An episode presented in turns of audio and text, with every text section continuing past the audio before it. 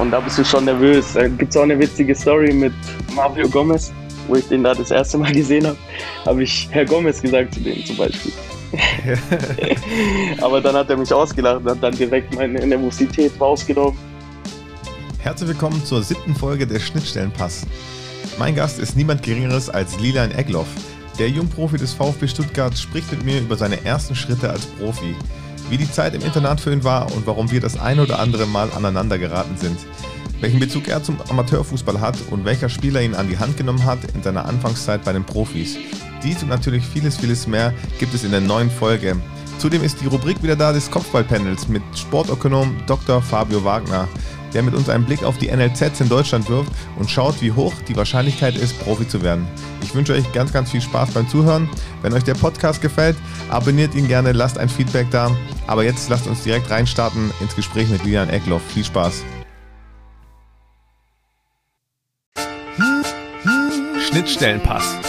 Der Podcast zwischen Amateur und Profi. Mit Marc Agimang und spannenden Gästen.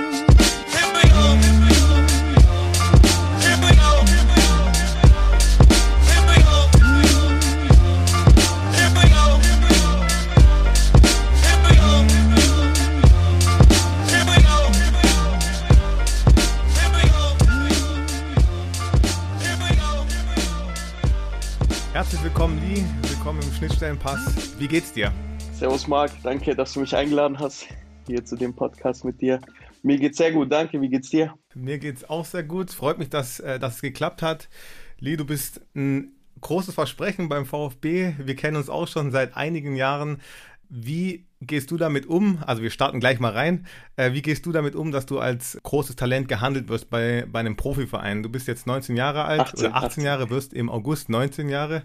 Genau, wie ist es für dich, ja, mit so großen Erwartungen vom Verein, vom Umfeld umzugehen? Ja, klar kriegt man das mit, so am Rande durch die Medien und alles. Und Menschen schicken dir auch die Sachen, die dann in den Zeitungen kommen oder irgendwo halt auftauchen. Aber ja, ich mache mir da keinen Druck. Ich sehe das ganz, ganz entspannt. Bin da eh ein ganz entspannter Typ. Ja, so habe ich dich auch, auch äh, kennengelernt. Wir kennen es ja auch schon länger, aber da, da kommen wir gleich nochmal drauf zu sprechen. Lass uns doch mal gleich anfangen mit dem Argument, bevor wir in die anderen Themen reingehen. Bist du bereit? ich bin bereit. Alles klar. Ago, Agomat. Ago, Agomat. Argument ist dir ja bekannt, entweder oder Fragen, schnell eine Antwort, nicht lange überlegen. Also, legen wir los. Ronaldo oder Messi? Messi, Rap oder Schlager? Rap, Club oder Bar? Club, Scooter oder DJ Bobo? DJ Bobo, WM-Teilnahme oder Champions League-Sieg? Champions League Sieg. Tor oder Vorlage? Ah, Tor. 10 Millionen in China oder kein Geld, aber dafür deutscher Meister werden? Kein Geld, dafür deutscher Meister werden. Okay. Was war zuerst da? Huhn oder Ei? Huhn. Bier oder Wein? Oh, beides eklig. Okay. Popcorn, Popcorn oder Nachos? Popcorn. Okay, also du hast dich schon mal gut geschlagen im Argument. Dankeschön. Lee, was ist für dich Amateurfußball? Amateurfußball. Boah, auch Mhm. mal gute Oder was Frage. verbindest du damit? Ja. Was ich damit verbinde, ist sonntags Kreisliga mit den Kumpels am Sportplatz sitzen, den Kumpels zugucken, meinem Bruder zuschauen. Ja, Mhm. so wird Spielt dein jetzt. Bruder in deinem Heimatverein? Du hast ja beim TSG Bretzfeld angefangen, wenn ich das richtig recherchiert habe. Richtig, da habe ich angefangen. Mein Bruder spielt da jetzt nicht mehr. Der ist ein Dorf weiter gewechselt, da spielen alle seine Kumpels. Wie heißt Ja. der Verein, bei dem? TSV Schwabach. Okay, schaust du da manchmal zu? Ich, ja, ich probiere jedes Wochenende dazu zu schauen, wenn die spielen. Okay, und was ist so für dich der Unterschied, wenn du jetzt an ein Spiel von, von euch denkst, beim VfB, sei es U19, sei es Amateure, sei es Profis, und wenn du das Spiel von deinem Bruder anschaust? Ja, da gibt es Riesenunterschiede, würde ich sagen. Einfach die Spielvorbereitung, denke ich mal. Die, die Jungs zu Hause, die sind samstags noch feiern und dann sonntags. Manche dann mit Restalkohol spielen Fußball. Weiß ich auch nicht, wie die das schaffen. Und Okay. sonst auch die Ernsthaftigkeit natürlich. Ja, sind, glaube ich, die zwei größten Unterschiede. Okay, warum Ernsthaftigkeit? Wo, wo siehst du deinen Unterschied? Oder wie machst du das fest? Ja, um was es geht halt. wenn, wenn ich mir überlege, in der Bundesliga willst du jedes Spiel gewinnen. Natürlich in der Kreisliga auch, aber die Jungs, allein wenn die schon mit Restalkohol spielen, da merkt man schon. Mhm. Du bist noch relativ jung, also ähm, wir kennen uns ja, ich habe es vorhin schon erwähnt, eine, eine ganze Weile. Ich glaube, wann haben wir uns kennengelernt? Wann bist du in die Akademie gekommen?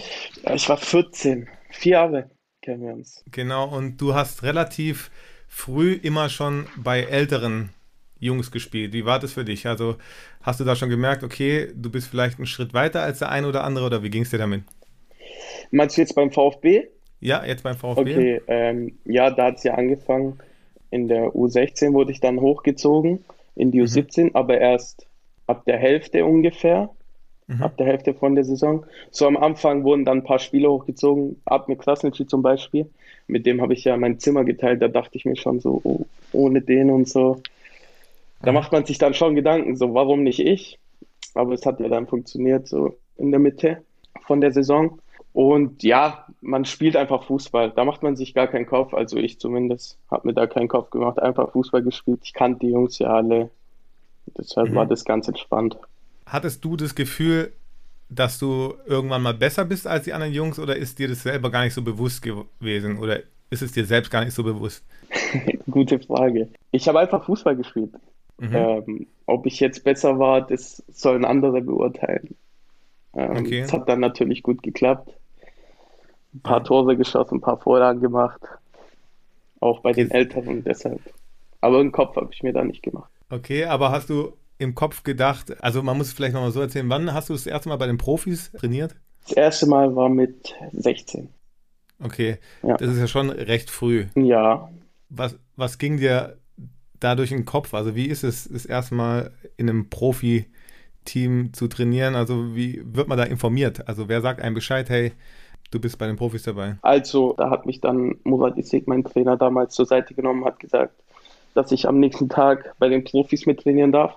Und dann hast du halt dann schon mal kurz, ja, Angst würde ich jetzt nicht sagen, aber Respekt und schon ein bisschen Nervosität ist ja schon da. Mhm. Und dann kriegst du den Ablauf geschickt, dann fängt, fängt der Tag an mit Frühstück und dann denkst du dir schon, wow, wie läuft denn das hier? Und gehst nicht in die Schule, dann hast du Frühstück, dann trainierst du und dann siehst du die Jungs und da bist du schon nervös. Da gibt es auch eine witzige Story mit Mario Gomez, wo ich den da das erste Mal gesehen habe, habe ich Herr Gomez gesagt zu dem zum Beispiel. Aber dann hat er mich ausgelacht und hat dann direkt meine Nervosität rausgenommen. Und haben mich alle gut aufgenommen, die Jungs. Die sind da relativ entspannt. Okay. Weißt du noch, wer der erste Spieler war, den du gesehen hast, als du in die Kabine gekommen bist? Ja, der erste Spieler war, ja, ich glaube, es war sogar Mario. Herr Gomez, ja. Ja, Herr Gomez. ja, ja, das, das, war witzig für den, aber für mich war es nicht so witzig. okay, und wie war das dann ähm, bei den Profis zu trainieren? Es war wahrscheinlich eine andere Intensität konntest du einfach Fußball spielen, so wie du gesagt hast? Du bist ja jemand, der sich da nicht so einen großen Kopf macht, sagt zumindest Per Lockel, der ja auch schon äh, hier war. Ja. Wie war das für dich? Ja, also ich lasse es zumindest mir nicht anmerken. Mhm. Sagen wir es mal so. Also ein bisschen nervös ist man schon. Aber das vergeht dann mit den ersten Ballkontakten auf dem Platz. Ja. Und dann spielst du einfach Fußball. Und ja. Du bist ja relativ früh schon ins Internat gekommen, also auch relativ früh weg von zu Hause. Wie war es für dich, die ersten Jahre ähm, oder die ersten Momente oder überhaupt die ganze Zeit ähm, im Internat? Es ist ja schon nochmal was anderes dann. Ja, es war früh. Ich weiß noch genau, ähm, meine Mama hat mich damals von der Schule abgeholt, von der Mittagsschule und dann mussten wir ins Training. Es war ja eh immer so ein Thema mit der Schule. Zu Hause in Öhringen war ich auf der Schule. Dann immer Mittagsschule und dann musste ich mich im Auto umziehen, kam zehn Minuten vor dem Training an, war alles schon stressig und so. Und dann kamen wir zu der Lösung ins Internat, also hatte ich die Möglichkeit. Mhm. Und dann hat mir das meine Mama erzählt, da ist schon bei ihr die ein oder andere Träne geschlossen, so wenn der Sohn dann weg ist. Ähm, mhm. Aber für mich war das dann schon so, dass ich gesagt habe, direkt von Anfang an ja auf jeden Fall, weil einfach der Stress weg ist, den du hast mit Schule und immer nach Stuttgart fahren, der Weg, dann bist du morgens um 8 gehst du raus in die Schule und kommst abends um, keine Ahnung, 9 Uhr heim. isst und gehst dann schon wieder schlafen. Mhm.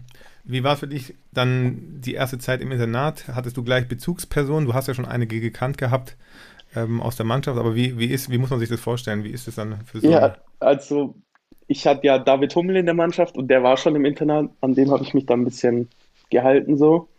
Mhm. Die Älteren, vor denen hat man Respekt, auch ja, am ersten Tag ist mir halt Jeffrey den direkt entgegengekommen und dann guckst du den halt an und hast dann direkt Angst. Wenn du halt Jeff siehst, ist so eine Maschine und der macht dann Witze mit dir, aber du hast richtig Angst eigentlich. Aber das, das verfliegt dann schnell nach zwei Wochen oder so und dann gewöhnst du dich auch dran, kommst ins Gespräch mit den anderen, freundest dich an und mit der Zeit dann mhm. ist es alles entspannt. Und wann war so der erste Moment für dich, wo du, wo dir klar wurde, es könnte zum Profi reichen? Ähm, das war, wir hatten ein Spiel gegen Kickers zu Hause in der U17. Und nach dem Spiel kam der Michael Weschke zu mir und hat da mit mir gequatscht, dass, dass ich Talent habe mhm. und dass ich dann auch öfters die Möglichkeit bekomme, oben mitzutrainieren. Das habe ich dann auch bekommen. Da habe ich immer öfters oben mittrainiert und so dann wird dir schon klar, jetzt wird es ernst. Jetzt musst du Gas geben, jetzt musst du dich beweisen, musst dich zeigen. Und so, ich würde schon sagen, ab da wird einem bewusst, was das eigentlich alles bedeutet mit dem Profifußball. Mhm. Ist dir eigentlich auch bewusst, wie unwahrscheinlich das eigentlich ist, Profi zu werden? Darüber macht man sich gar keinen Kopf. Du spielst einfach nur Fußball und hoffst halt drauf. Und deshalb machst du nebenbei ja noch die Schule. Aber an erster Stelle bei ihm steht natürlich der Fußball. Mhm. Du machst es, dir macht Spaß, du bist jeden Tag mit deinen Jungs, jeden Tag trainieren, dann, also so war es bei mir zumindest. Schule ja. war, war mehr so zweitrangig. Ja. Und ja. Sehr, sehr spannend. Das bringt mich genau zur nächsten Rubrik, nämlich dem Kopfballpendel. Ich habe mit Dr. Fabio Wagner gesprochen, wie wahrscheinlich es ist, Profi zu werden. Wie hoch ist die Wahrscheinlichkeit, als junger Spieler in einem Nachwuchsleistungszentrum den Sprung zum Profi zu schaffen? Und genau darüber haben wir gesprochen. Kopfballpendel mit Dr. Fabio Wagner. Agi, mach jetzt die Musik aus. Jetzt kommt Wissenschaft. Herzlich willkommen zum Kopfballpendel. An meiner Seite heute wieder Dr. Fabio Wagner. Fabio, schön, dass du da bist. Servus Agi, freut mich, dass ich wieder dabei sein darf. Doktor darfst du mich aber immer noch nicht nennen.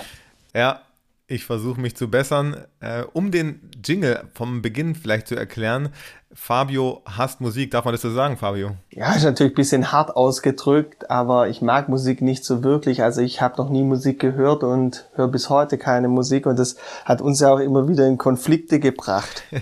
ja, um die Geschichte vielleicht kurz auszuweiten. Wir haben ja früher zusammen Fußball gespielt und in der Kabine habe ich vor dem Spiel gerne Musik gehört, auch danach und habe die Anlage angemacht und Fabio ist dann einfach immer vorbeigelaufen und hat einfach nur den Stecker rausgezogen. Das ist natürlich voller Fokus auf den Sport. Ich hoffe, du hast auch heute vollen Fokus auf die Themen gerichtet, die du mitbringen möchtest oder die du mitgebracht hast. Was hast du denn dabei? Absolut, Stecker ist gezogen. Wir können voll einsteigen heute ins Thema Leistungszentren. Ja, aktuell mit Stand Januar 2021 gibt es 56 Leistungszentren für die Nachwuchsspieler hier bei uns äh, in Deutschland. Die Clubs aus der ersten und zweiten Liga sind ja über die DFL-Statuten dazu verpflichtet, ein Leistungszentrum zu haben, um dann die Lizenz zu erhalten, in den beiden Ligen spielen zu dürfen. Aber es gibt auch zwei Oberliga-Clubs aktuell mit den Stuttgarter Kickers und Rot-Weiß Erfurt, die ein Leistungszentrum haben. Mhm, okay. Seit wann gibt es denn Nachwuchsleistungszentren überhaupt? Ja, du verwendest immer dieses Wort Nachwuchs, NLZ, so kennst wir ja auch, aber eigentlich heißt es wirklich nur LZ. Ähm, da frage ich mal ähm, dich zurück, kannst du dich noch an die Europameisterschaft 2000 erinnern? Ja, ich glaube, ich erinnere mich. Okay, wo hat die denn stattgefunden und wie hat Deutschland da abgeschnitten? Die hat, wenn ich mich nicht täusche, in Holland und Belgien stattgefunden.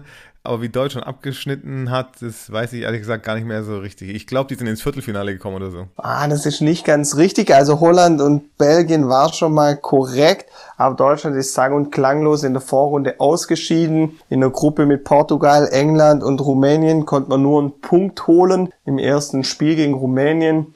und ist da also frühzeitig heimgefahren. Und Ende 2000 hat sich die DFL gegründet. Ja, die DFL ist der für die Organisation und Vermarktung der Bundesliga und der zweiten Liga verantwortlich. Und man hat sich dann auch zusammengesetzt, ähm, um eine Lösung zu finden, wie man Nachwuchs stärken kann. Und so kam es dann im Februar 2001 dazu, dass man sich dazu entschieden hat, Leistungszentren einzuführen und als Voraussetzung für die Lizenz für die Bundesliga und die zweite Liga zu machen. Okay, okay. Und wie viele Jugendspieler besuchen dann so ein NLZ? Es ist ja dann äh, schon ein Privileg, dort zu spielen. Auf jeden Fall, also insgesamt sind so rund 5500 Jugendliche, die in einem LZ aktuell spielen, spielen dürfen, muss man ja sagen. Ähm, und es ist so, dass 70 Spieler pro Saison den Sprung schaffen in die Bundesliga oder in die zweite Liga. Das ist eine Angabe jetzt der DFL, also zwischen 2006 und 2018 haben circa 70 Spieler pro Jahr den Sprung geschafft. Von wie viel Jugendspielern sprechen wir denn dann eigentlich, die in der U19 sind, beziehungsweise wie viel von diesen Spielern schaffen dann auch den Sprung zum Profi? Ja, das ist eine sehr gute Rückfrage von dir, um das Ganze auch ein bisschen greifbarer zu machen. Also es sieht so aus, dass die Clubs mittlerweile fast nur noch eine A-Jugendmannschaft haben. Also in der spielen dann die U19 und die U18 Spieler. Und der Kader darf dort 24 Mann betragen. Wenn wir jetzt also mal 56 LZs mal die 24 Spieler rechnen, kommen wir auf 1344 Spieler. Davon gehen wir jetzt mal davon aus, dass die Hälfte der ältere Jahrgang ist, also kommen rund 670 Spieler raus und 70 von diesen 670 schaffen dann den Sprung und es sind etwas weniger wie 10 Prozent. Okay. Dann kann man die Frage ja auch gleich weiterreichen an den Lilian. Es ist natürlich toll, wenn es dann einer schafft, aber die Wahrscheinlichkeit ist ja recht gering. Fabio, vielen, vielen Dank für die Infos, die du uns heute wieder äh, gebracht hast, für die Fakten und wir wünschen dir natürlich alles Gute für deinen Doktor, dass ich dich irgendwann mal offiziell Dr. Wagner nennen darf. Vielen Dank, Agi. Ich werde mich bemühen und euch noch viel Spaß in der heutigen Folge. Vielen Bis Dank. bald. Ciao, ciao. Ciao. Wenn du das jetzt hörst, 10%, man muss ja auch überlegen, das sind 10% von den Spielern, die im Leistungszentrum sind. Also wenn man es auf alle Fußballer äh, berechnet, ist es ja noch viel, viel geringer wie du, du hast vorhin gesagt, man macht dir da keinen Kopf, aber wenn du das jetzt hörst, was, was sagt dir das oder äh, was löst es in dir aus? Ja, schon ein bisschen stolz, würde Mhm. ich sagen. Aber ich bin ja noch relativ am Anfang von meiner Karriere und Mhm. hoffe, dass es weiterhin bergauf geht. Jetzt mal die Frage noch ein bisschen weiter auszudehnen. Es gab ja bestimmt auch Jugendspieler, mit denen du zusammengespielt hast. Du warst ja oft der Jüngste, wo du vielleicht auch gesagt hast, die waren vielleicht sogar einen Tick besser, also vom Gefühl her. Ja. Und die haben es nicht gepackt. Was, ähm, an was denkst du, an was ist dann da gescheitert? Oder gab es überhaupt Spieler, wo du sagst, okay, hey, eigentlich fand ich den richtig stark, vielleicht sogar sogar einen Tick besser als ich selber? Ähm, also ich muss sagen, die Spieler, die, die ich stark fand, die haben jetzt auch was aus sich gemacht, sage ich mal. Mhm. Per zum Beispiel ist in Gladbach, Umut Günes ist in der Türkei in der ersten Liga, Leon Dayaku, Antonis Lukamak sind noch beim VfB. Also die starken Spieler. Nick Betzner darf ich nicht vergessen. Und ist der Mhm. sauer auf mich. ähm, ja, die haben alle, sind auch alle noch relativ am Anfang von ihrer Karriere und sind jetzt alle einen Schritt weiter. Und dann muss man halt schauen, was in der Zukunft kommt. Man weiß ja nie, wie es weitergeht. Man braucht auch, man braucht auch Glück, auf jeden Fall.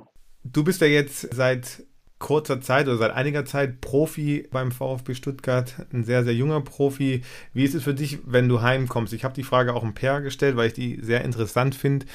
Wirst du als Lee von deinen Freunden wahrgenommen oder wirst du eher als der Fußballer wahrgenommen? Also bei meinen engen Freunden auf jeden Fall als lieb. Ähm, da merkt man auch direkt den Unterschied ähm, zwischen den engen Freunden und den, die nur aufs Fußball aus sind. Das merkt man dann direkt. Aber jetzt in meinem engsten Freundeskreis bin ich der die. Okay. Ja. Hat sich was geändert, also wie Leute mit dir umgehen, seit, vielleicht auch schon seit der Zeit, wo du beim VfB bist? Hast du das Gefühl, ähm, es gibt Neider oder es gibt ja Leute, die jetzt mehr von dir irgendwie wollen oder mit dir abhängen wollen?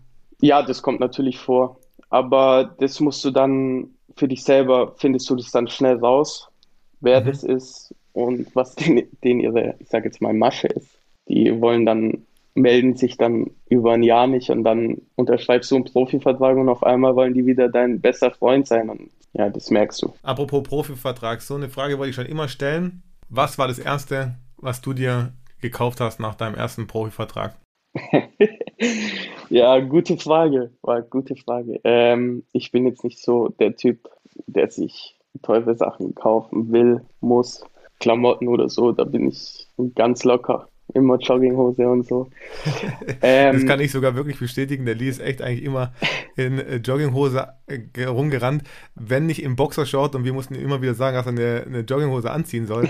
äh, das fällt mir gerade so ein aus der Zeit, äh, aus dem Internat, genau. Okay, aber ich wollte Ja. dich nicht unterbrechen. ähm, gute Frage. Ich glaube, gekauft habe ich nichts. Ich habe ich hab ein bisschen Geld meiner Familie gegeben. Okay, okay, Ja. sehr, sehr löblich, okay. Ja. Cool. Wo siehst du dich in fünf Jahren? In fünf Jahren. Ja, Ja, fünf Jahre ist eine lange Zeit. Kann viel passieren. ja. Hoffentlich, hoffentlich in der Champions League. Ist es dein Ziel, Auf jeden Fall, ja. die zu gewinnen oder dort zu spielen? Ja, erstmal zu spielen und dann zu gewinnen, würde ich sagen. Das ist mir damals schon aufgefallen. Ähm, ich fand es beeindruckend, dass von euch alle, ja, ihr habt selten alle Bundesligaspiele angeguckt, ihr wart alle nur relativ fasziniert von der Champions League, also so das Maximum. Warum sagst du nicht zum Beispiel WM? Findest du WM nicht reizvoll, reizvoller als die Champions League? Doch, WM, natürlich, wer will nicht für sein Land spielen. Aber so in der Schnelle würde ich jetzt sagen Champions League. Ähm, und zu dem, was du gesagt hast, dass wir Bundesliga kaum geschaut haben, sondern viel Champions League. Das sind einfach die Abende, die du dienstags, mittwochs, dann kommt, versammelt sich das ganze Internat im, im Essensraum.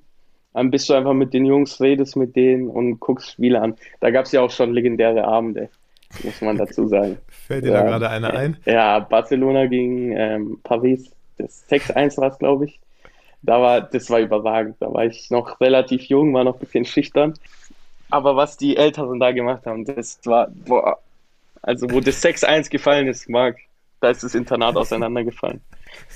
Ich glaube, da warst du nicht da, da war ähm, Nico da, aber das war, das war ein Abend, den werde ich niemals vergessen. Das war, boah. Wa- Was musst du sonst noch so denken, wenn du an die Zeit im Internat äh, zurückdenkst? Ja, viel Diskussion mit euch, würde ich sagen. mit euch Betreuern, oder? Was sagst Ja. du? Ja, also es gab schon die ein oder andere Diskussion.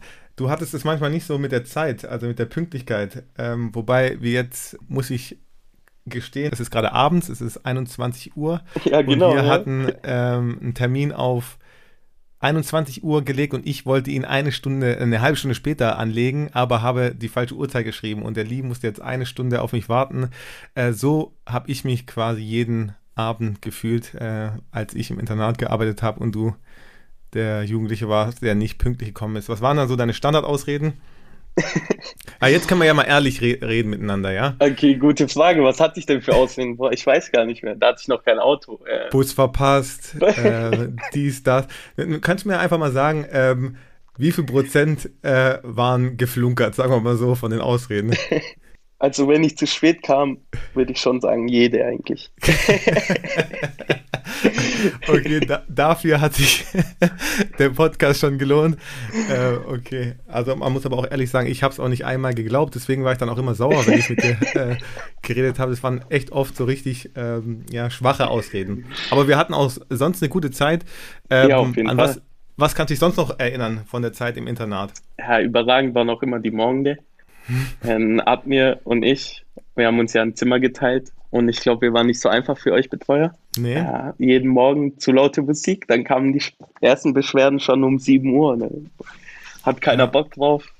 bist Aber eh schlecht gelaunt und dann Ja, kommt da noch also- ein Mark und, und macht dich dumm an, weil du zu laut Musik hörst. Also man muss sich das vorstellen, 6.30 Uhr, naja, okay, 6.30 Uhr, doch, 6.30 Uhr, 7 Ja, Uhr ungefähr. und beim Lee und beim Admir ist eine Disco und die, die Jungs nebendran haben um 10 Uhr erst Schule gehabt. Also da gab es schon die ein oder andere Diskussion. Aber im Großen und Ganzen, also viele mal von meinen Freunden würden sich wahrscheinlich jetzt äh, ein Brett lachen, dass ich da so streng gewesen bin oder aber es gab ja Regeln, an die ihr euch auch halten musstet. Ja, auf jeden Fall. Nur halt die Regeln in dem Moment sind dir da völlig egal, weil du selber damit beschäftigt bist, erstmal richtig aufzuwachen, gut in den Tag zu starten. ja. Wenn du jetzt rückblickend auf die Zeit guckst im Internat, verstehst du dann manche Sachen oder siehst du auch Dinge anders? Ja, auf jeden Fall. Zum Beispiel ähm, Lena. Lena mhm. muss man da auf jeden Fall hervorheben. Ich habe ja. noch viel Kontakt zu Lena. Ähm, Man muss, muss vielleicht kurz erklären für die Leute, die nicht wissen, wer Lena ist. Lena ist unsere Ersatzmama, würde ich jetzt mal sagen, mhm. im Internat gewesen. Hat alles für uns gemacht, geputzt, hat Wäsche gemacht, hat uns auch mal den Arsch gerettet, wenn es um was ging. Und das wird dir dann, dann bewusst, ich wohne ja jetzt alleine.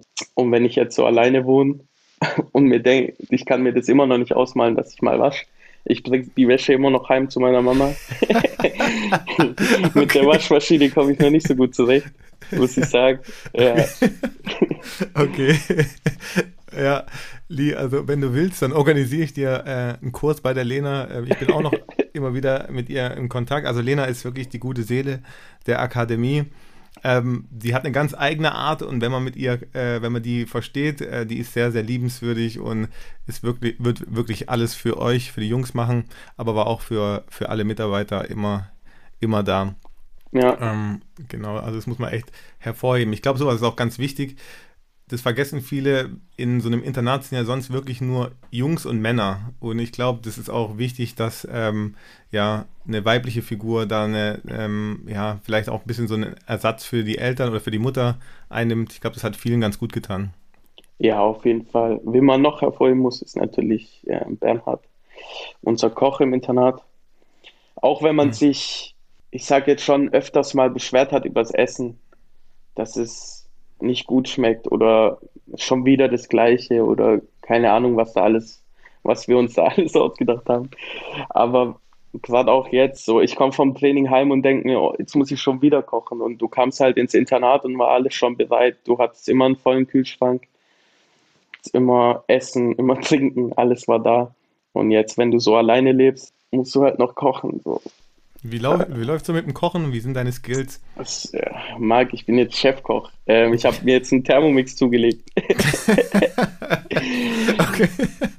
Okay, ja. das wird immer besser. Okay. Ja, mit dem ist es relativ einfach zu kochen. Okay, cool. Ja. Ähm, dann kannst du mich ja mal auf ein gutes Abendessen einladen. Ich wohne gar nicht so weit weg von dir. Da bin ich mal gespannt, was du so zauberst. Lee, was was hast du noch so für Erinnerungen, wenn wir jetzt gerade bei der, beim Internat sind? Ich finde es ja voll spannend mal zu hören. Ich habe auch mit dem Per schon länger drüber geredet. Es gab ja auch immer wilde Turniere. Oh ja, die 4 gegen 4? Mhm. Super, super. Vielleicht Richtig beschreib geil. du mal, beschreib du mal ähm, wie das überhaupt aufgebaut war für die Leute, die das gar nicht wissen, von was wir da reden. Also, wir hatten eine Dachterrasse, ähm, da war ein Kunstrasen und ein kleines Feld mit zwei Kleintoren. Und da haben wir dann immer 4 gegen 4 alt gegen jung meistens gespielt. Und es ging immer um Eiskugeln, weil unten unterm Internat ist Palm Beach und dann konnte man direkt seine verlorene Wette einlösen. Und ja. da ging es dann schon um Leben und Tod, würde ich sagen. Ja, da war ja. manchmal die Stimmung richtig angeheizt. Also ich muss auch sagen, ich habe da auch immer gerne mitgespielt, es hat wirklich Spaß gemacht. Ich habe meistens zu alt gehört und habe dann den Lee in seine Schranken gewiesen. Also so habe so hab ich das in Erinnerung. Ja, den einen oder anderen Tunnel hast du dann schon kassiert, aber. ja, das ist, das ist auch echt sehr interessant und voll. Also, das hat mich immer fasziniert. Ihr geht immer nur auf Tunnel, ihr wollt gar nicht gewinnen. Hauptsache, also für die Jungs war es immer das Größte, jemanden zu tunneln. Ob man danach ein Tor schießt, war egal. Alle lagen auf dem Boden, haben sich riesig gefreut, dass sie einen richtig bös getunnelt haben, aber ja. Tore schießen war nicht so wichtig. Ah, na, ich weiß nicht. Da geht es, glaube ich, eher darum, den anderen, ich weiß nicht, wie, wie soll ich das jetzt sagen? Zu demütigen, darf es Zu demütigen, aussprechen. genau. Zu demütigen.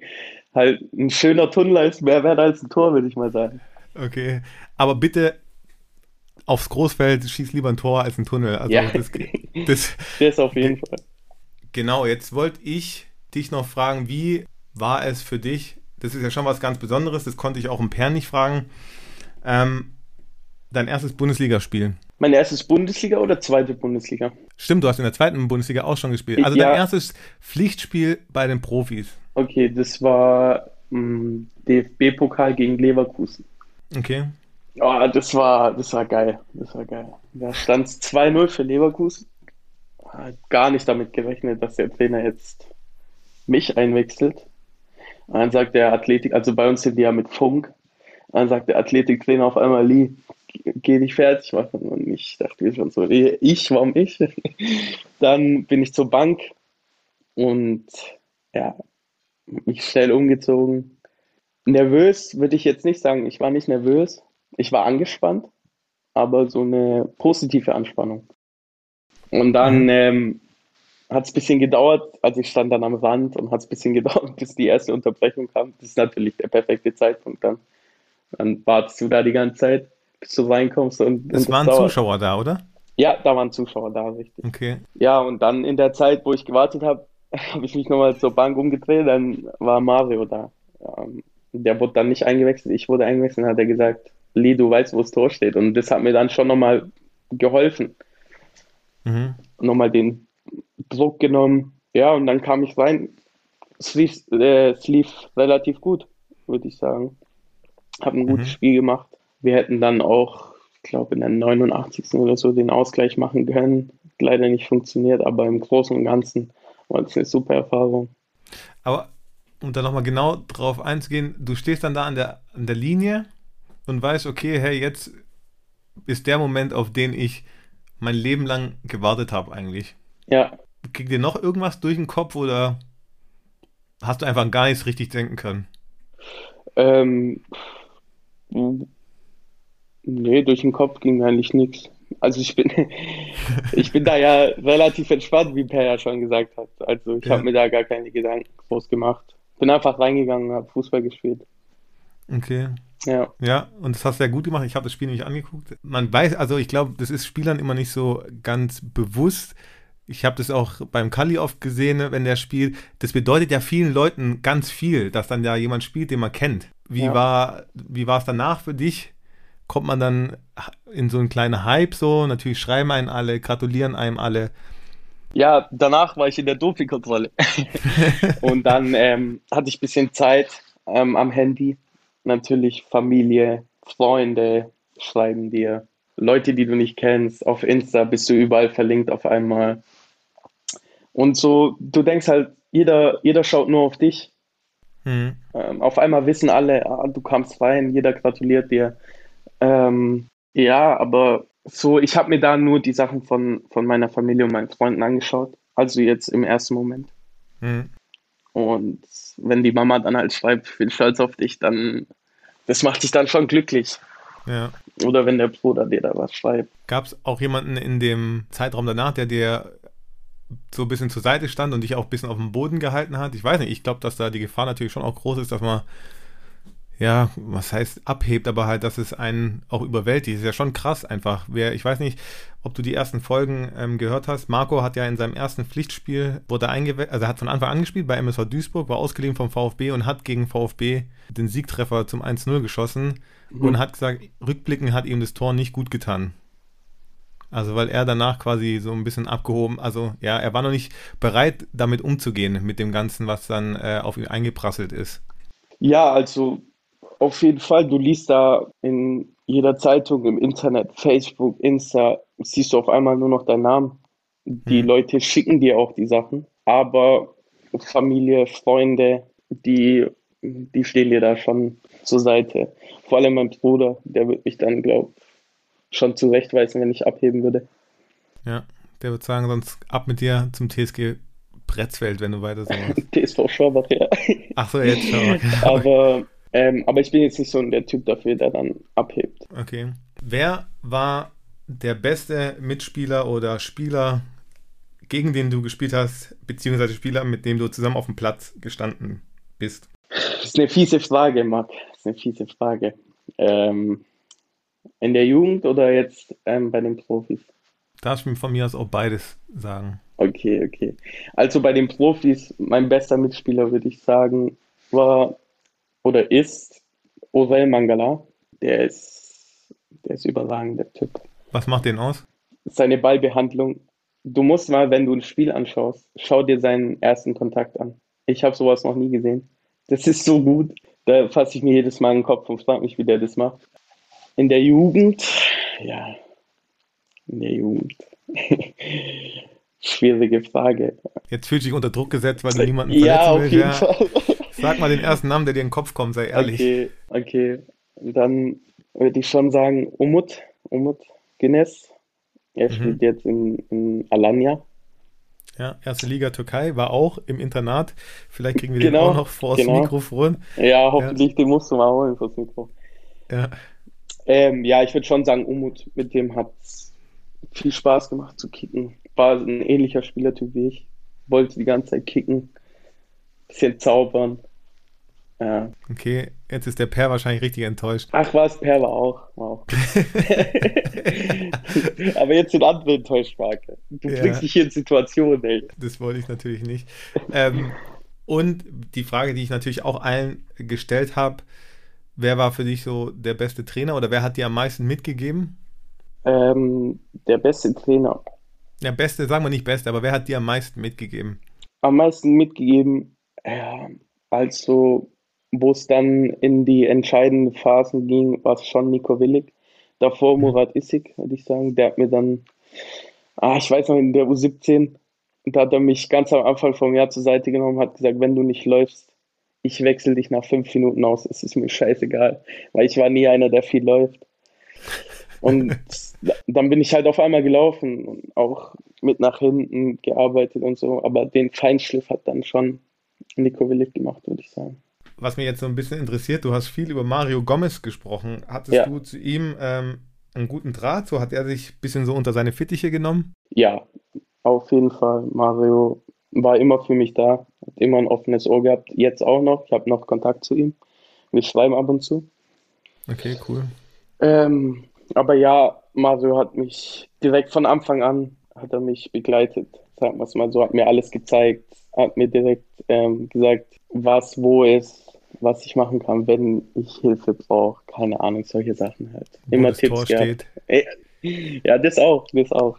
Ja. Da kann man Ja. ja viel lernen von ihm. Ist ja schon krass so. Ähm, ich weiß nicht, du hast wahrscheinlich früher mit Mario Gomez noch auf der Playstation gespielt, Ja. ähm, hast seine Spiele angeguckt. Er hat ja eine wahnsinnige Karriere. Ist es einem so bewusst oder ist es dann irgendwann mal einfach selbstverständlich? Am was ja Anfang ja. sollte. Also am Anfang, wie gesagt, da habe ich ja Herr Gomez gesagt, da war ich dann schon so, boah, Mario Gomez ist, jetzt gerade neben mir in der Kabine, Weltstar, habe ich mir da gedacht. Und, und aber das wird dann immer mehr zur Normalität mit ihm jeden Morgen dann am Frühstück gesessen, immer gequatscht, mit ihm trainiert und so. Das sind, das wird dann zur Normalität. Dann denkst du nicht mehr, oh, Herr Gomez ist neben mir, sondern Herr Mario. Aktuell bist du verletzt beziehungsweise wieder auf dem Weg der Besserung. Genau. Was sind deine Pläne für die nächste Saison? Also wenn man das schon mal fragen darf. Ja, also ich bin jetzt wieder fit. Ich habe keine Schmerzen mehr am Fuß. Jetzt tue ich mich auf die Vorbereitung vorbereiten, wie man so schön sagt. Mhm. Hart an mir arbeiten, fit werden und dann angreifen nächste Saison. Okay, das klingt sehr, sehr gut. Ich, ich bin wirklich sehr gespannt, Lee, wohin dein Weg geht. Ich drücke dir ganz fest die Daumen. Ich glaube, jeder, der auch in der Akademie mit dir zusammen äh, war oder auch zusammen gearbeitet hat, drückt dir die Daumen und wahrscheinlich auch viele andere Leute. Dankeschön. Ähm, ja, und wenn es geht, hoffentlich kann man mal bald wieder ein Spiel im Stadion angucken. Und wenn du dann nicht weißt, wo das Tor steht, ich sag's dir auch gerne. Also Mario ist ja jetzt nicht mehr da. Ja. Guck kurz auf die Tribüne, ich zeig's dir dann. okay. Ähm, genau, bevor wir zum Ende kommen, jeder soll uns noch zwei Lieder für die Kabine nennen und du darfst natürlich auch noch, wenn du willst, äh, in Agis Poesiealbum schreiben. Also es sind wieder Fragen, fußballspezifische Fragen natürlich nur. Wärst du bereit, mir ins Poesiealbum zu sprechen, sagen wir mal so? ja, ja, klar, klar. Und was kommt jetzt? Na, Agis Poesiealbum. Okay, also dann kommt jetzt Agis Poesiealbum. Wie gesagt, Okay. fußballspezifische Fragen und jetzt darfst du auch ja, konkretere Antworten geben, wenn du möchtest. Okay. Also rein fußballspezifisch. Was ist dein Lieblingstier? Mein Lieblingstier, Ja. Löwe. Okay. Was sind deine größten Laster? Mehr habe ich keine. Nutella-Brot vielleicht. Ist schon vorbei, Marc. Ist schon vorbei mit dem Nutella-Brot. Ist vorbei? Ja, gibt's. Okay, also lieber früher eine Naschkatze, wenn ich das mal so sagen darf, ja. ja, Aber, das, das muss man ehrlich sagen, ja. Da, Okay. da gibt's auch eine geile Story. Ich bin mit Umut immer abends, wenn wir Hunger hatten, sind wir in die Küche, haben Schere, Stein, Papier gespielt und der Verlierer muss immer einen Nutella-Toast schmieren für den anderen. wann nachts? Ja, unterschiedlich. Mal um 10, mal um 0, mal um 2, wenn ihr alle geschlafen habt. Ah, ja, eben. Es gab nämlich Bettruhe, das muss man vielleicht auch noch dazu sagen. Ähm, 22.30 Uhr war eigentlich Bettruhe, oder? Eigentlich ja. Ja, okay. Ich will keine weiteren Details, alles klar. Ja. Okay, was war dein Agi-Moment? Also der Moment, den du mit mir verbindest? Der Moment, den ich mit dir verbinde, Ja. Oh Gott, ich bin schon gespannt. ja, äh, muss ich schon sagen, die Morgende im Internat. Okay. Der allererste Morgen, wo ich, wo die Musik zu laut war und es auf einmal an meiner Tür geklopft hat. Und ich dachte, was, wer klopft da? Wie so ein Geisteskranker. Und dann steht der Sorge Mark Hagemann da. Wer klopft wie ein Geisteskranker? Ja. Wer hat Musik wie ein Geisteskranker gehört? Aber okay, lassen wir so stehen. Nenne eine Person, die du außerhalb des Fußballs bewunderst. Meine Mama. Okay, schön. Du sagst dir liebe Grüße, die kenne ich auch. Richtig aus. Was ist dein Lieblingsessen? Ja, mh, ein saftiges Steak, würde ich sagen. Aktueller Lieblingsfußballer. Äh, Messi. Lassen wir alles so stehen.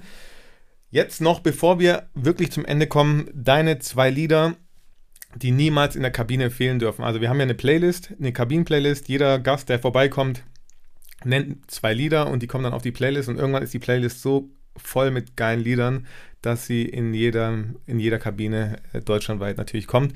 Deswegen deine zwei Lieder bitte. Okay, ähm, ja, ich bin jetzt nicht so der Push-Typ vorm Spiel. Ich höre da relativ chillige Musik, sagen wir mal so. Echt? Okay. Aber jetzt lass mich mal kurz in meinen Spotify gehen. okay. Also auf jeden Fall von Eminem, Mhm. ähm, Mockingbird. Okay, kommt drauf. Super Song, super Song. Ja, der ist, der ist einfach geil. Also wenn du den Text verstehst, musst du natürlich auch ein bisschen verstehen. Okay. Ich mit meinen Englischkünsten, weißt du, ja. Ich hab mich, alles klar. Ja, was noch? Und ja, da muss ich dann schon auch Rihanna mit dazu nehmen. Okay. Rihanna ist eine Frau, ich weiß nicht, sowas habe ich noch nie gesehen. Da stimmt einfach alles, Marc. Okay. okay. Kann ich auch nur jedem empfehlen, guckt euch Rihanna Live-Konzerte an. Das ist, Okay. das ist Hast du sie schon mal live gesehen? Nein, unbedingt will ich an ein, an ein Konzert. Ich hoffe, die bringt jetzt ein Album, weil dann gehe ich zu 100% an das Konzert. Okay. Ähm, okay. das Lied ist mit Eminem zusammen, The Monster. okay. Der Anfang von Ja. Rihanna ist, ist überragend. Okay, ich, also man lernt nie aus. Ich habe fünf Jahre quasi mit Lee zusammen gewohnt, habe keine Ahnung gehabt, dass er so ein Rihanna-Fan ist. Wieder was gelernt, freut mich, finde ich cool. Ja, Äh, Lee, vielen, vielen Dank, dass du da warst. Äh, hat mega Spaß gemacht und ich hoffe, vielleicht sprechen wir nochmal nächstes Jahr und gucken, wie dein Jahr so verlaufen ist. ja. Und vielleicht machen wir ja auch nochmal das Gespräch mit dem Umu zusammen. Oh ja, das wäre Vielleicht, schön. Äh, sagen, der. Lee hat mich gleich mal gefragt, ob er das Gespräch nicht mit jemandem zusammenführen könnte und wollte das mit dem Umut machen, aber wir haben jetzt mal gesagt, einer nach dem anderen und vielleicht kriegen wir es ja zusammen hin. Ich drücke Ja. dir, wie gesagt, ganz fest die Daumen, alles, alles Gute, bleib gesund und Du äh, auch, Marc. Wirklich, danke, ich bin wirklich gespannt, wo dein Weg hingeht. Ja, ich auch. Und danke, dass ich dabei sein durfte. Hat Spaß gemacht. Vielen Dank dir. Sehr, sehr gerne. Wir hören uns. Bis dann. Ciao, ciao. ciao. ciao.